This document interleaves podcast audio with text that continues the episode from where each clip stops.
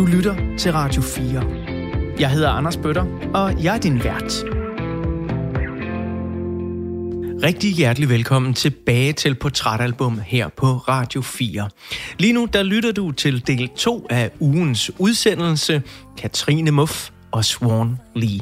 Hvis du ikke har hørt del 1 endnu, så vil jeg kraftigt opfordre dig til at lytte til det afsnit først. Du kan finde i Radio 4's app, eller der, hvor du har fundet den her del 2, der hvor du finder dine podcasts normalt. Lige nu, der er Katrine og jeg i gang med at lytte til nummeret Love Will Keep You Warm. Og inden portrættet af Katrine anno 2022 og et lille portræt af bandet Swan Lee kommer, så får du lige resten af Love Will Keep You Warm.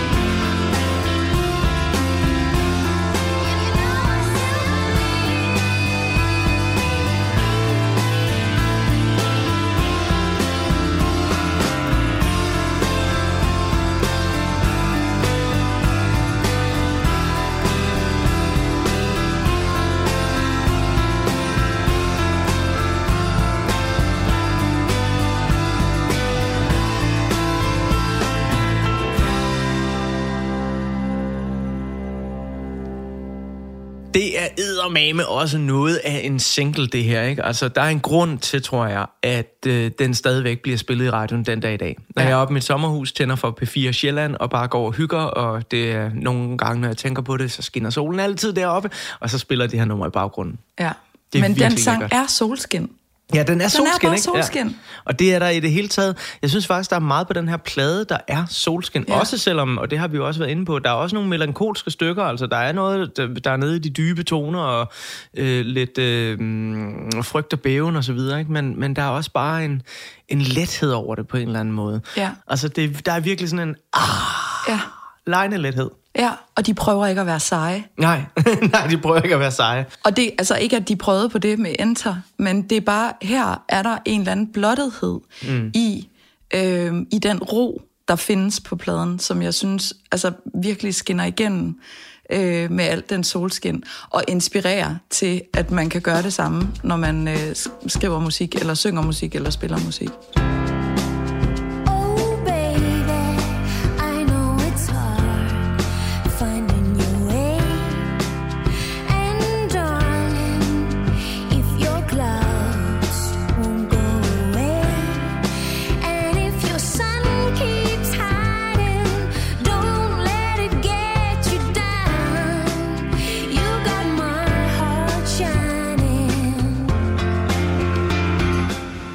Katrine, øhm, vi skal jo have tegnet et portræt af dig øh, anno 2022 i øh, den her del af portrætalbum.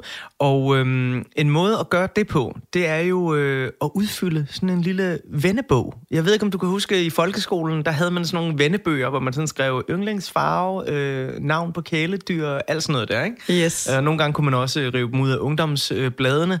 Øh, og så var det jo ikke så dalens forpligtende. Så kunne man godt have skiftende yndlingsretter, for eksempel. Ikke? Ja. Øh, den ene måned var, var det regnbueis, og den næste måned var det lasagne. Og sådan kunne det være. Sådan en vennebog vil jeg gerne lave med dig nu, med et par udvalgte spørgsmål. Mm-hmm. Øh, og jeg kan nok allerede afsløre, at fordi du er blevet så meget ældre, siden du har gjort det sidst, så øh, kommer du til at tænke alt for meget over svarene. Okay. Fordi du synes, det er så skide forpligtende. Og hvad kommer du nu til at sige offentligt derude? Ikke? Men lad os bare starte i den lette ende. Ja. Katrine Muff, yndlingsfarve. Gul. Yndlingsmad? Øh, vietnamesisk. Oh. Yndlingsfilm eller tv-serie? Den der, hvor de kører i en elevator og glemmer, hvem de er, når de tager på arbejde. Uh, Severance. Severance, ja. Det, det er min yndlingsserie. Wow, fedt. Jamen, den er så god. Det er fedt at have gæster på besøg, der har fået noget nyt yndlings for nyligt. Ja. Wow.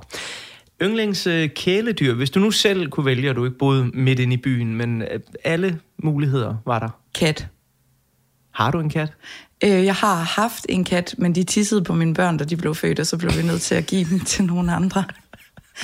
Men altså, jeg kan rigtig godt lide katte, øh, fordi at de... Øh, altså, jeg kan godt lide søde katte. Jeg kan ikke lide røvhulskatte, og de findes. Og det, altså, det er jo sådan en russisk roulette. Man kan ikke rigtig opdrage så meget på dem. Men jeg lærte min katte at øh, sitte og give pote og rulle rundt og komme, når jeg kaldte. Wow. Ja.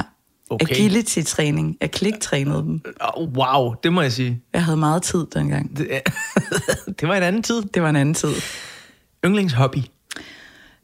Øhm, yndlingshobby. Hvis nu vi siger, Det må være- du må ikke synge. Nej, det må være øh, akvarelmaling. Ja. Det er fordi, man kan blive ved med sådan at sidde og fyre farver på, og så bliver det stadigvæk pænt. Altså, og, der er bare, og det er bare vand og farve, og, og, det, og man kan utrolig meget med det. Øh, og hvis man har tilstrækkeligt tyk papir, så kan man være nok så dårlig, så ender det altid med at blive pænt på en eller anden måde. Og øh, halleluja for Pinterest. Hvem er en vigtig ven her i 2022? Øh, min veninde Line Miller. Hvorfor? fordi at hun er øh, hun er klog og hun er sjov og så er hun øh, god til at øh, så giver hun mig øh, gode madoplevelser. Øhm, og det er noget, altså jeg er blevet, det er faktisk også måske lidt en hobby, øh, altså madlavning. Elsker at lave mad. Og Line er rigtig god til at lave mad, øh, og hun er også bedre end jeg er. Og, øhm, og så når Line, hun så med, tager mig med på restaurant, så bestemmer hun, hvad vi skal spise. Og så bestiller hun bare sådan 10 retter, øh, rigtig mange forretter, og så, og så sidder jeg der, og så, har hun, så, så viser hun mig ligesom til Ej, sådan en ven gad jeg godt have. Det er så perfekt. Jeg er dybt jaloux lige nu. Men hun er også øh, hende, der hjælper mig med at øh, give mine børn lussekur, fordi jeg er bange for, at jeg ikke er grundig nok og sådan noget. øhm, så hun er sådan all round bare en rigtig god ven, og hun er en relativt ny ven. Øhm, men hun, hun vennescorede mig, og det har jeg ikke prøvet før. Det må du forklare. Ja, men det er, hvor man ligesom, hvor der kommer et menneske hen til en, og så, øh, det var så i vores børns øh, børnehave, og så kunne jeg bare mærke sådan, hende der, hun vil gerne være min ven. Okay, så siger vi det. Altså hun gjorde i virkeligheden det, som jeg gjorde ved Anders, da, da vi startede med at være kærester. Ikke? Hun kastede bare sin kærlighed på mig, og, øh, og, det, og, og hun er bare et virkelig dejligt menneske. Jeg har en oplevelse af, at jo ældre jeg bliver, jo sværere er det at få nye venner. Ja, jamen det er det også. Men jeg, øh, fordi det kræver tid, og fordi at man jo vel egentlig også øh, nogle gange har dem, man skal have. Men jeg tror, at, øh, jeg tror, det, jeg har, jeg har venner fra øh, alle ep- epoker i mit liv. Øh, jeg har ikke så mange venner fra min folkeskoleperiode, fordi jeg ikke havde særlig mange venner dengang. Men jeg har stadigvæk venner fra min gymnasietid, og jeg har også frem øh, Kristler Lars Emil, altså øh, mine øh, gode filosofvenner, som er de klogeste mennesker, jeg kender. Altså sådan, når jeg skal op i de højere luftlag, så er det dem, du ved. Men det, jeg tror, det der med, sådan, jeg har, det er omsorgspersoner, det er bare vigtigt for mig. Øh, jeg er også rigtig gode venner med min mor. Øh, så jeg tror, at, at øh, når jeg er på skideren, så føler jeg virkelig, at jeg har, jeg har rigtig mange, jeg kan ringe til, som jeg kan være mig selv overfor og sammen med.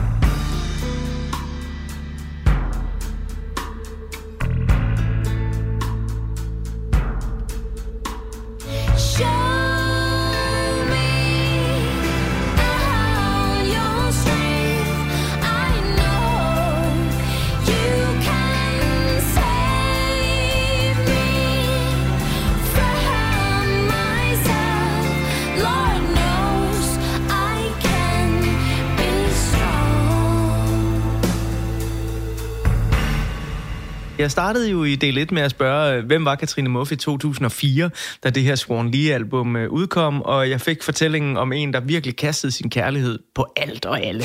Øh, alle sine venner og alle de kærlighedsinteresser, der nu var hos drenge og musikken og, og så videre.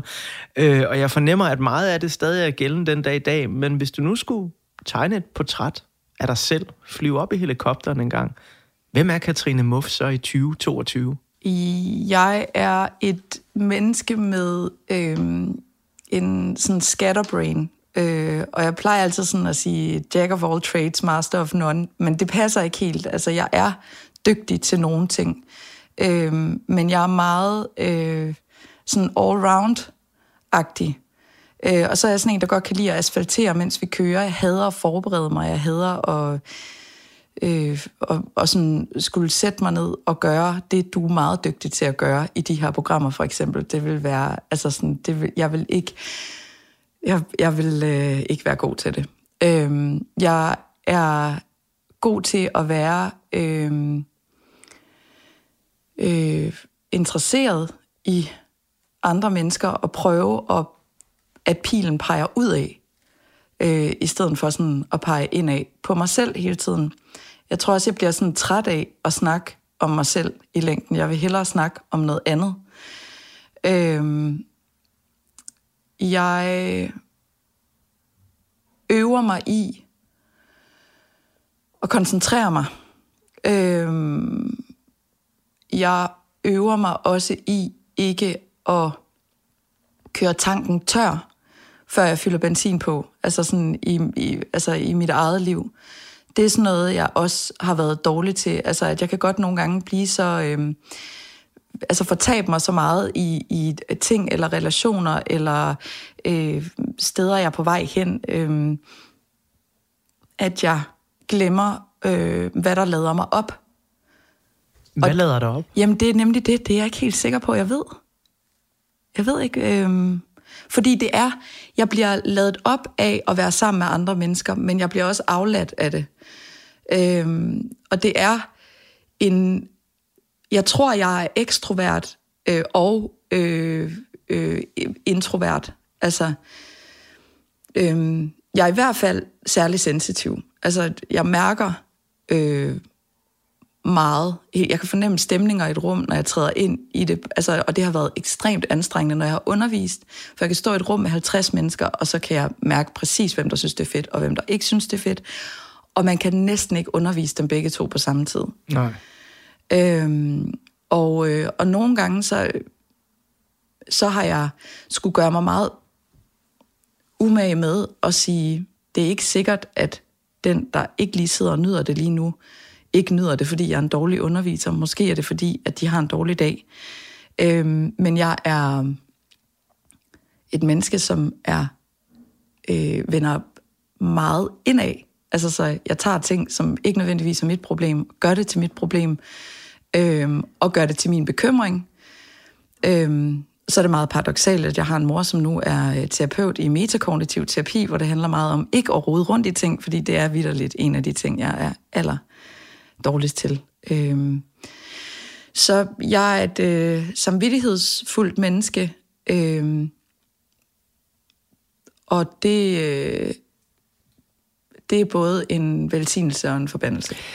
En anden velsignelse og forbandelse kan jo være det her, som jeg hæftede mig lidt ved, at du sagde, jack of all trades, øh, master of none. Altså, at man er bare sådan lidt god til rigtig mange ting. Men du sagde dog så også, om der er nogle ting, du ved, du er god til.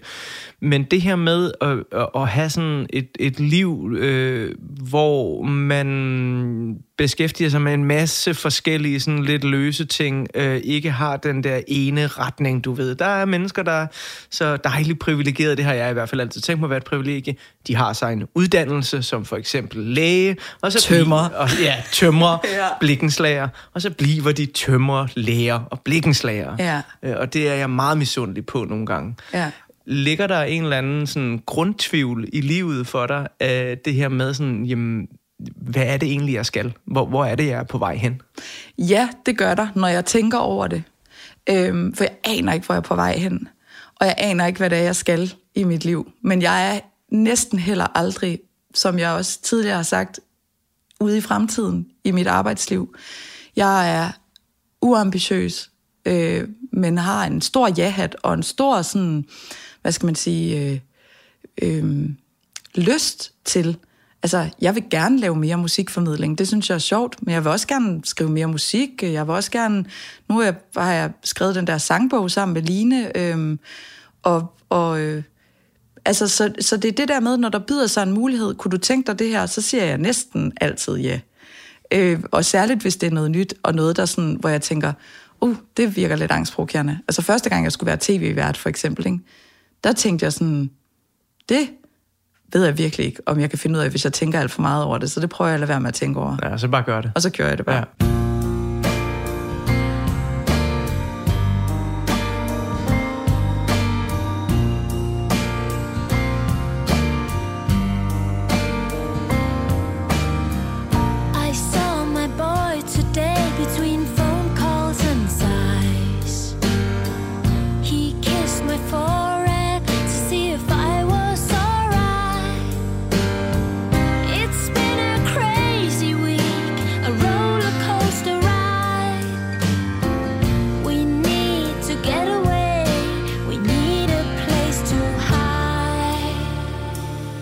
Sagt, du har jo været i musikbranchen mm, på mange forskellige måder igennem rigtig mange år efterhånden. Mm.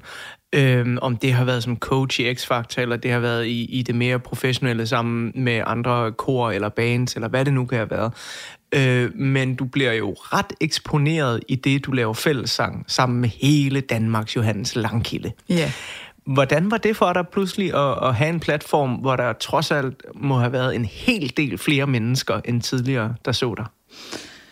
Jamen, det skete jo under coronanedlukningen, og der gik alle jo med mundbind, så jeg havde et år, hvor at der ikke var nogen, der lagde mærke til, hvis jeg, altså hvis der var nogen, der genkendte mig, så øh, kunne de det nok ikke, fordi vi havde huer og mundbind på alle sammen, ikke? Øh, og det tror jeg var sådan en ret blød landing i det der med at blive eksponeret. Øhm, og det er ikke noget, jeg tænker særlig meget over til daglig. Det er ikke noget, jeg mærker særlig meget til. En gang imellem er der nogen, der, der, stopper mig, eller spørger om et eller andet, eller er det ikke dig fra, eller tak for sangen, eller sådan noget. Øh, men der er også sådan, jeg var på biblioteket for ikke særlig lang tid siden, hvor der var en lille pige på seks år, som bare stod og glodede på mig i sådan et kvarter.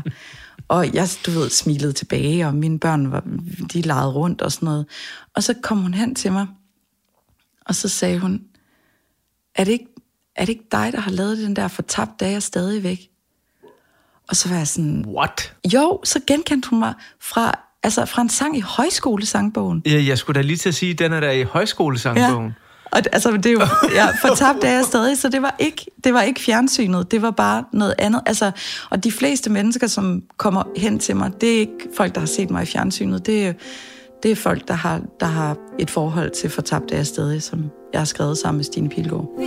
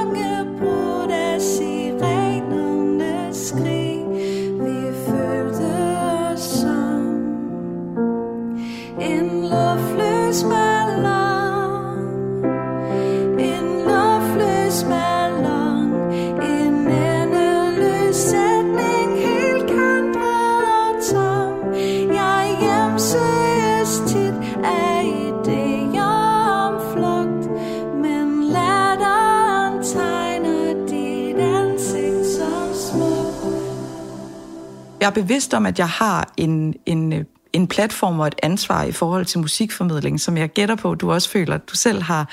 Øhm, altså, at, øh, at jeg skal blive ved med at forholde mig nysgerrigt, og jeg skal tage det her ansvar alvorligt. Øhm, og det er et formidlingsansvar, som ikke er ligegyldigt. Øh, og jeg, jeg skal sørge for, at, øh, at vi ikke bare går i rundhyl, rundhyl i vores fælles sangskat, at vi også bliver ved med sådan at forny det, og bliver ved med at udvide det fællesskab, det er, så vi ikke bare sådan gentager gamle mønstre, men, øh, men udvider fællesskabet, og også sørger for, at vi ikke, det var faktisk også min veninde Line Miller, som mindede mig om det her, at vi ikke tager det som en selvfølge, at, øh, at alle folk bare føler sig velkomne i det fællesskab. Altså man bliver nødt til at blive ved med at have en eller anden form for udsyn, øh, også i den øh, del af musikken. Jeg plejer at bryste mig af, at jeg ikke er bange for en skid, men jeg er sygt bange for at miste min nysgerrighed. Ja, Hvis det nogensinde sker for mig, så, så ved jeg simpelthen ikke, hvad der skal blive af mig. Nej. Øhm, for det må være den drivende force i det at lave musikformidling. Øhm, at kunne give noget nyt til, til folk, øh, og, og netop også forny de øh, traditioner og sangskatte, vi har. Hvilket du også selv har gjort. Fem sange i højskolesangbogen. Mm. Du er ikke fyldt 40 endnu. Nej, men altså, jeg begyndte da heller ikke at skrive musik. For, altså, det er, det er en mærkelig ting, det der. Det er sådan en, hvor jeg sådan... Ja, jeg ved ikke, hvad jeg gjorde. Jeg skrev bare... Ja, og det gør jeg stadigvæk. Når jeg skriver melodier, så sætter jeg mig ned, så læser jeg teksten, og jeg bruger ikke mere end en time på det, så er den færdig. Ej, hvor er det en, øh, en skøn evne at have. Nu, der synes jeg, at vi skal øh, bladre op på den næste side af portrætalbummet, hvor at øh, jeg har lavet et lille portræt af Swan Lee, fordi selvom man måske kender deres radiohits, så er det jo ikke sikkert, at man har været helt nede i materien af det her band. Men der er altså en ting, jeg lige har lyst til at sige. Må jeg det? Ja. Det er det der med nysgerrigheden, og med at øh, den måde, man lytter til musik på, fordi jeg har sådan en meget ud-hjem følelse af det. Altså, at jeg lytter til ny musik, og så går jeg tilbage og lytter til musik fra 2004, og så går jeg ud igen i verden og går tilbage til 2004, eller sådan det område, ikke? Den der, øh, fordi at det måske var der fundamentet for min kærlighed til musik, altså sådan min, min, min øh, egen kærlighed, og ikke bare noget, som jeg havde fået øh, påduttet fra andre mennesker, den blev grundfæstet. Altså, det var der min egen musiksmag, eller om man så må sige, den ligesom manifesterede sig, og jeg så fandt ud af, at den, at den var sådan stak i alle mulige retninger. Måske så ved du allerede alt om det danske band Swan Lee, eller også så er du en af dem, som måske kun til nøds kan nynne lidt med på hittet Love Will Keep You Warm, når den bliver spillet i radioen. Uanset hvem du er, så kommer her en lille bitte bouillonterning over Swan Lees korte, men eksplosive karriere. Swan Lee bliver dannet i 1996 af sangeren Pernille Rosendal, guitarist Jonas Struk, trommeslager Emil Jørgensen og keyboardspiller Tim Christensen, som på det her tidspunkt både dannede par med Pernille Rosendal og hans succesfulde rockband Dizzy Miss Lizzy. Bandet eksperimenterer i begyndelsen med inspirationer fra 60'erne og 70'ernes syrerok, og derfor finder de også meget passende navnet Swan Lee i en sang af den oprindelige Pink Floyd-sanger Syd Barrett. Swanee got up at the running for powwow, padded from the fire to his waiting canoe. Til trods for, at Swan Lee når at indspille et helt album, som aldrig udkommer, fordi bandet ikke kan blive enige med deres pladeselskab Cannibal Records, så får Swan Lee alligevel en ret flyvende start. Det skyldes ikke mindst, at Pernille Rosendal og Tim Christensen skriver en sang til den kommende James Bond-film Tomorrow Never Dies. Sangen taber dog desværre konkurrencen til et småkedeligt nummer af Sheryl Crow. Men historien om nummeret skaber pressebevågenhed i Danmark, og blandt andet derfor bliver Tomorrow Never Dies et mindre hit for Swan Lee, da de endelig udsender det som en del af deres debutalbum Enter i 2001.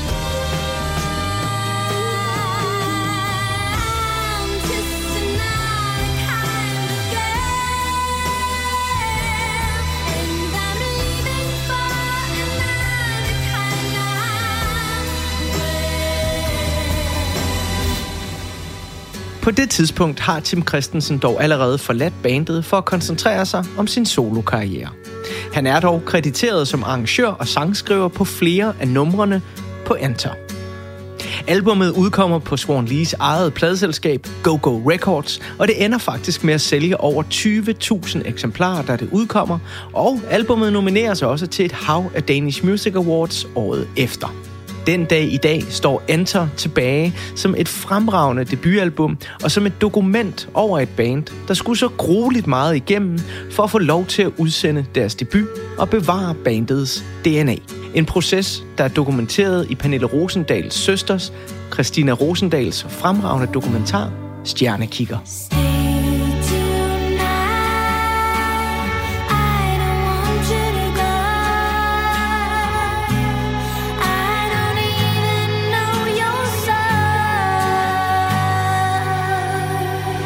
I 2004 udkommer Swan Lees andet album, der bare hedder Swan Lee. Det får fem stjerner i musikmagasinet GAFFA og stryger direkte ind på den danske albumhitlistes førsteplads. Og første singlen I Don't Mind bliver en mindre radioplage. Singlerne Love Will Keep You Warm, In Your Life og What Is Love havde også alle stor succes på Danmarks Radios checkliste.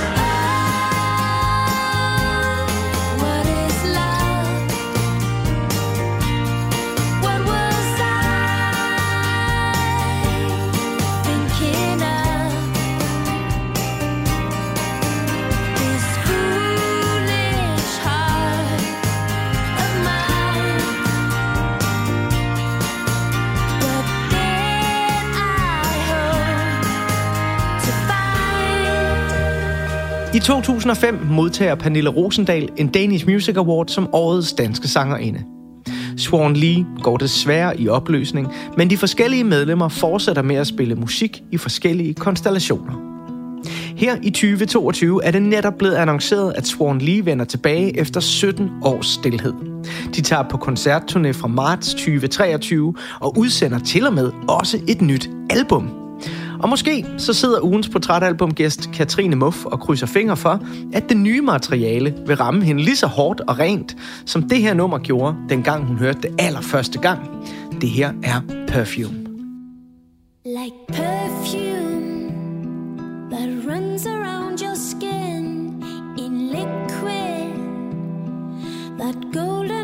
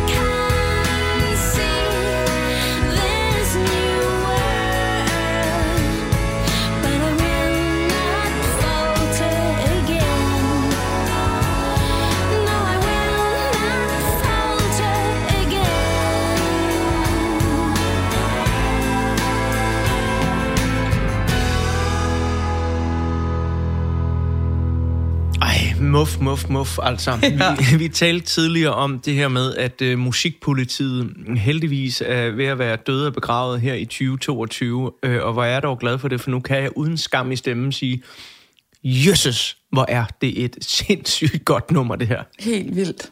Og det er jo et nummer, som du har valgt fra pladen her. Du havde 11 at vælge mellem, øh, og jeg bad dig om at vælge sådan 4-5 stykker. Hvorfor er Perfume et af dem, øh, du gerne vil fremhæve? Det er fordi, at jeg engang øh, på konservatoriet er blevet øh, undervist af Jonas Struk i øh, samspil. Oh. Ja, og øh, jeg, øh, jeg var sådan enorm starstruk. Hvor, hvor, ej, den, den har du glædet dig til hele programmet. Nej, det har jeg ikke. Det var bare, det, var, det, det, det er sådan en arbejdsskade. Men, Efter hvor, en gang jeg har arbejdet sammen med Johannes Langkilde, så, kommer, så sker den slags. Hvor, hvor, hvor gammel har du været der? Jamen, hvad var jeg? Tre og, jeg har lyst til at sige sådan noget 23, 22, 23-agtigt. Øhm, og han kom ind i øhm, samspilslokalet der og øh, viste os, øh, hvad for nogle sange vi skulle synge, og så kunne jeg se, at det var, øhm, at det var sange fra Swan Lee, og, og, og jeg, jeg var sådan, jeg kan, ikke, jeg kan ikke stå, altså når det er Pernille Rosendal, der har sunget de sange, og hun har sunget dem, som hun gør, så kan jeg ikke synge dem. Altså, øhm, og, øh, og det var en det var en virkelig syret oplevelse, fordi det fik mig til sådan at tænke over, hvordan jeg lyder. Altså, hvem er jeg egentlig, når jeg åbner munden? Øhm, fordi at, og jeg tror også, øh, det er ikke noget, jeg lige har tænkt over tidligere, men, men egentlig var jeg bange for at lyde som mig selv. Altså, jeg er ikke helt sikker på, at jeg havde sådan for, forlidet mig med min egen sangstemme. Øh, heller ikke, selvom jeg gik på kunst, hvilket var... Men jeg, jeg gik der, fordi jeg bare gerne ville beskæftige mig med musik. Men det er vel egentlig ret sent i livet, at du finder ud af det, når vi nu har ja. i del 1 af portrætalbum beskrevet, hvordan du allerede som helt lille jo nærmest lærer at synge, før du lærer at tale at øh, du der sådan først næsten i midten af 20'erne begynder at beskæftige dig med øh, at se din egen sangstemme i spejlet, ja. se det i øjnene. Hvorfor tror du, det kommer så sent? Det ved jeg ikke. Øh, jeg tror måske, fordi at jeg har været i en legeboble med min far, og med den måde, jeg har... Så har jeg jo sunget i kirken og sunget i kirkekor og sådan noget. Der har jeg jo altid forholdt mig til, hvordan min sangstemme den skulle tjene en funktion. Øh, at... Øh, at enten så skulle den blende, eller også så skulle øh, jeg synge en salme foran menigheden, hvor de skulle forstå øh, betydningen af den salme, eller sådan. Jeg har ikke... Øh, jeg har ikke tænkt på mig selv som kunstner eller artist med min sangstemme, øh, før meget, meget sent i mit, øh, i mit musikliv. Og jeg tror også, jeg har prøvet at gemme mig lidt fra, fra at gøre det, altså ved at øh, synge kor for efterklang, og synge kor for Oland, og synge, altså øh, ligesom få lov til at, øh, at være sådan sangskuespiller på en eller anden måde. Altså ja, det var min egen stemme, men jeg skulle passe ind i et univers, og jeg skulle synge på en bestemt måde. Og så lige pludselig så står man der og skal synge en sang foran øh, et menneske, som som jeg øh, jo havde en kæmpestor musikalsk beundring for, men hvor jeg også bare sådan, han ved præcis, hvordan den her sang, den skal lyde. Og han beder mig heller ikke om at synge den, ligesom Pernille. Han beder mig om at synge den som mig selv. For det ved jeg, at det er sådan, de, det er sådan, altså, det er sådan deres musik lyder. Den lyder jo netop ud af pappet og ægte. Og hvordan i alverden bærer jeg mig ad med det? Og hvordan gjorde du så det? Jeg prøvede... Øh, jamen, jeg gjorde det ikke særlig godt, altså. For jeg gjorde ikke det. Jeg kunne ikke det. Jeg lød, jeg, jeg lød, jeg prøvede sådan at passe ind i en eller anden æstetik. Øhm, og stod alligevel også sådan og bankede mig selv lidt oven i hovedet, og var sådan, hold nu op med at spille skuespil, vær nu bare dig selv -agtig. Men det kunne jeg ikke øh, finde ud af. Tror, tror du, Jonas han opdagede det? Det kan godt være, han gjorde, men altså, det, det, han ville ikke kunne have gjort noget ved det. Altså, en god lærer i den situation havde ikke sådan sagt, kom nu Katrine. Altså, fordi det vil være det samme som at sige, smid tøjet. Altså, det, det, det fordrer ikke noget. Altså, man skal selv ligesom ville øh, være nøgen, for at det er dejligt, ikke? Øhm, så man kan ikke indgyde mod på den måde, medmindre man kender hinanden rigtig godt. Altså, jeg kan godt sige til dig, øh, eller en eller anden anden, hvor jeg har sådan en idé om, sådan, autenticitet er rigtig vigtigt, og hvis jeg kan mærke, at du ikke er autentisk, så kan jeg godt sådan, du ved, sige det for sjov, og så sådan snapper du ud af det. Men hvis man står over for et menneske, hvor man kan se grundlæggende, at du er meget usikker på dig selv, og du prøver at gemme dig, så kan man ikke sådan øh, punkte dem til at gøre noget ved det. Så skal man gøre dem trygge, og så kan det være, at det, at det virker forløsende. Men jeg har aldrig haft en musiklærer eller en sanglærer, som har hjulpet mig med det aspekt af min stemme. Men det er jo øh, fascinerende, synes jeg, at øh, du øh, kommer på konservatoriet, og en af dine store helte skal så undervise dig, og så går det, som det går, og jeg kan mærke på dig, at du er virkelig tilfreds med det, du gjorde dengang. Nej. Øh, altså, hvis du nu fik øh, chancen i dag, tror du, du ville have... Nu snakkede vi om tidligere, at Swan lige har fået skuldrene lidt ned her på deres andet album. Har du fået skuldrene ned til, at du kunne stille dig op for en øh, Pernille Rosendal, Jonas Struk, Emil Jørgensen, og så synge den der? Når du siger det på den måde. Bare som Katrine. Jeg tror godt, jeg vil kunne finde ud af at synge den som mig nu. Ja, Okay. det tror jeg godt, jeg vil kunne. Men Det må vi jo så få arrangeret, når de kommer på gendannelsestur. Jeg tror, at det ikke nok, at jeg bare kommer til at stå nede i Storvægge og, øh, og kramme min billet og græde øh, og, og synge med, Jo, hvis jo, de jo, spiller den. absolut. like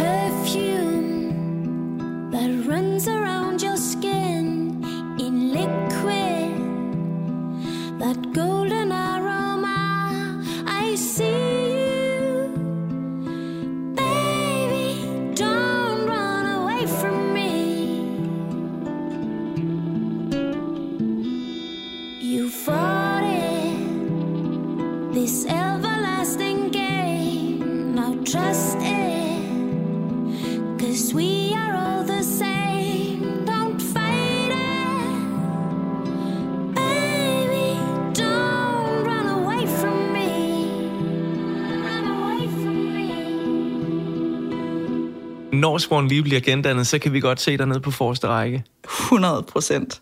Jamen, altså, der er så mange ting, jeg glæder mig til ved den plade. Altså, øh, Søren Buhl, der jo har også har været med til at producere Gullimunds, dem vi plejede at være, som er en af mine yndlingsplader fra sidste år.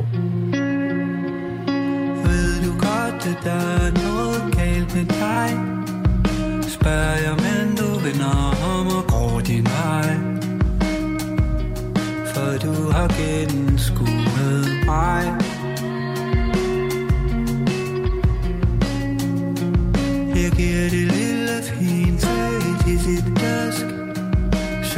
knuser jeg et enkelt lille bitte glas. Mod siderne i vores køkkenask. Jeg tager mig til hovedet, mens I skal til.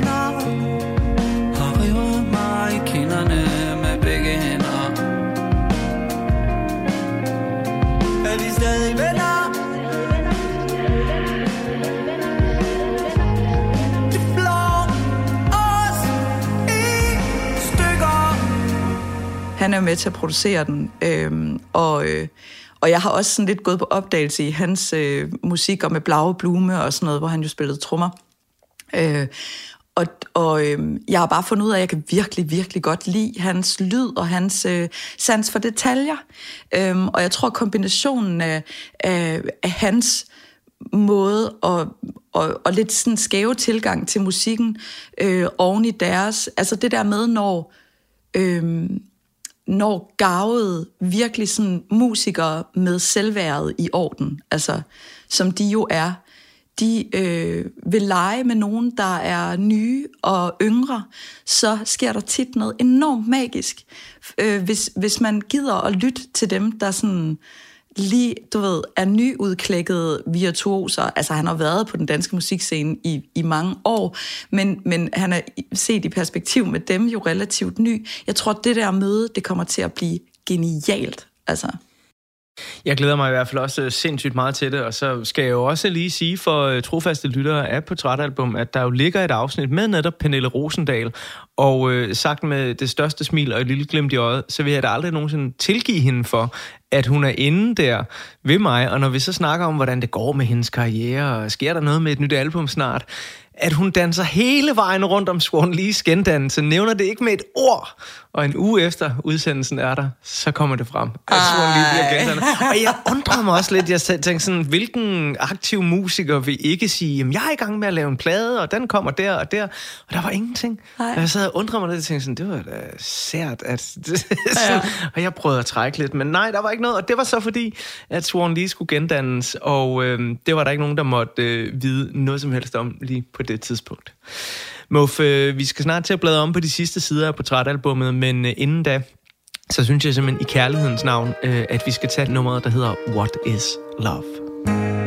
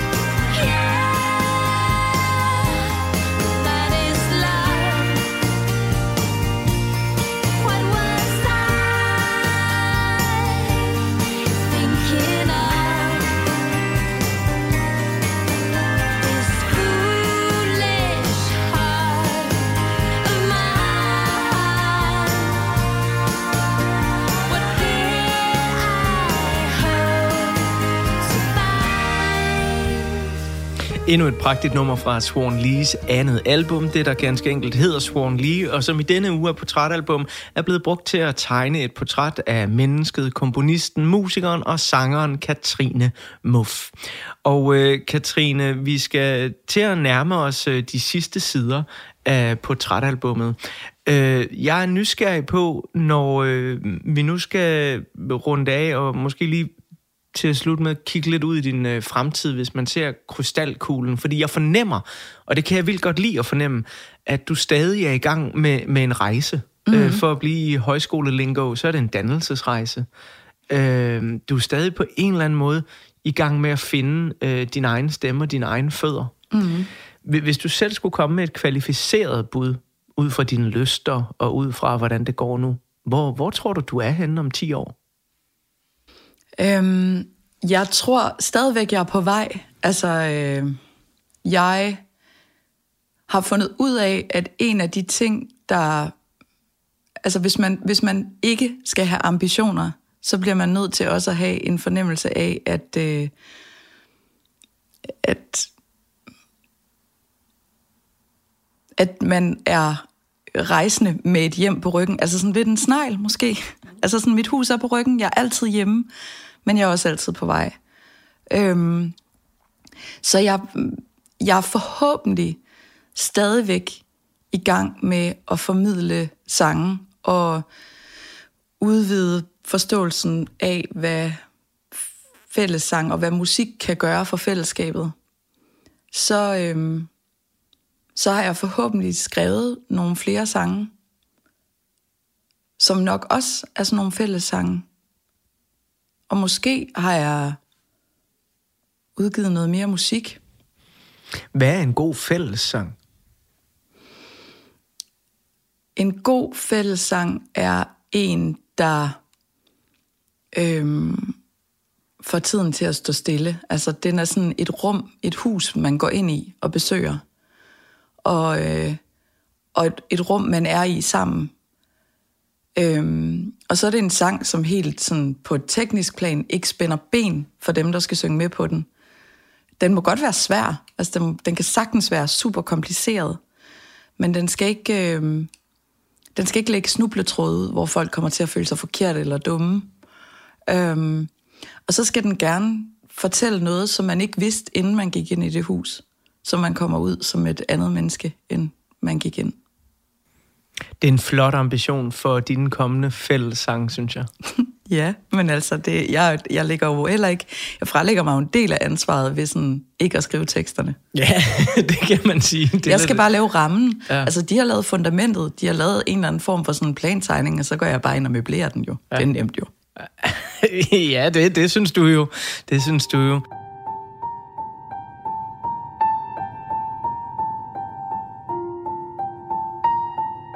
Katrine, vi skal have bladret om på den øh, sidste side af portrætalbummet, og det er jo en side, som øh, nogen synes er meget smuk, andre synes er trist, nogle hader at snakke om dem, andre har det fint med det, fordi de har taget stilling til den slags ting. Men på den sidste side, der er der et billede af din begravelse. Hvordan vil du gerne herfra?